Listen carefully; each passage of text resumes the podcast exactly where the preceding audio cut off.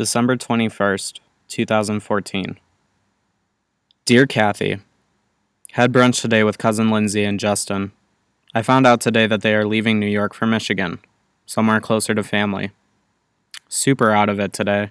It's been exhausting running around, but also exciting with things happening all the time.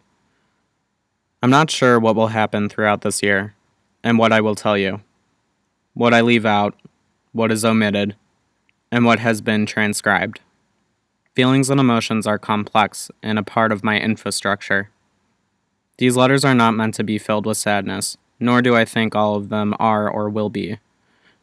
They seem more like surface senses of day to day reality I want to share with you in the letter format.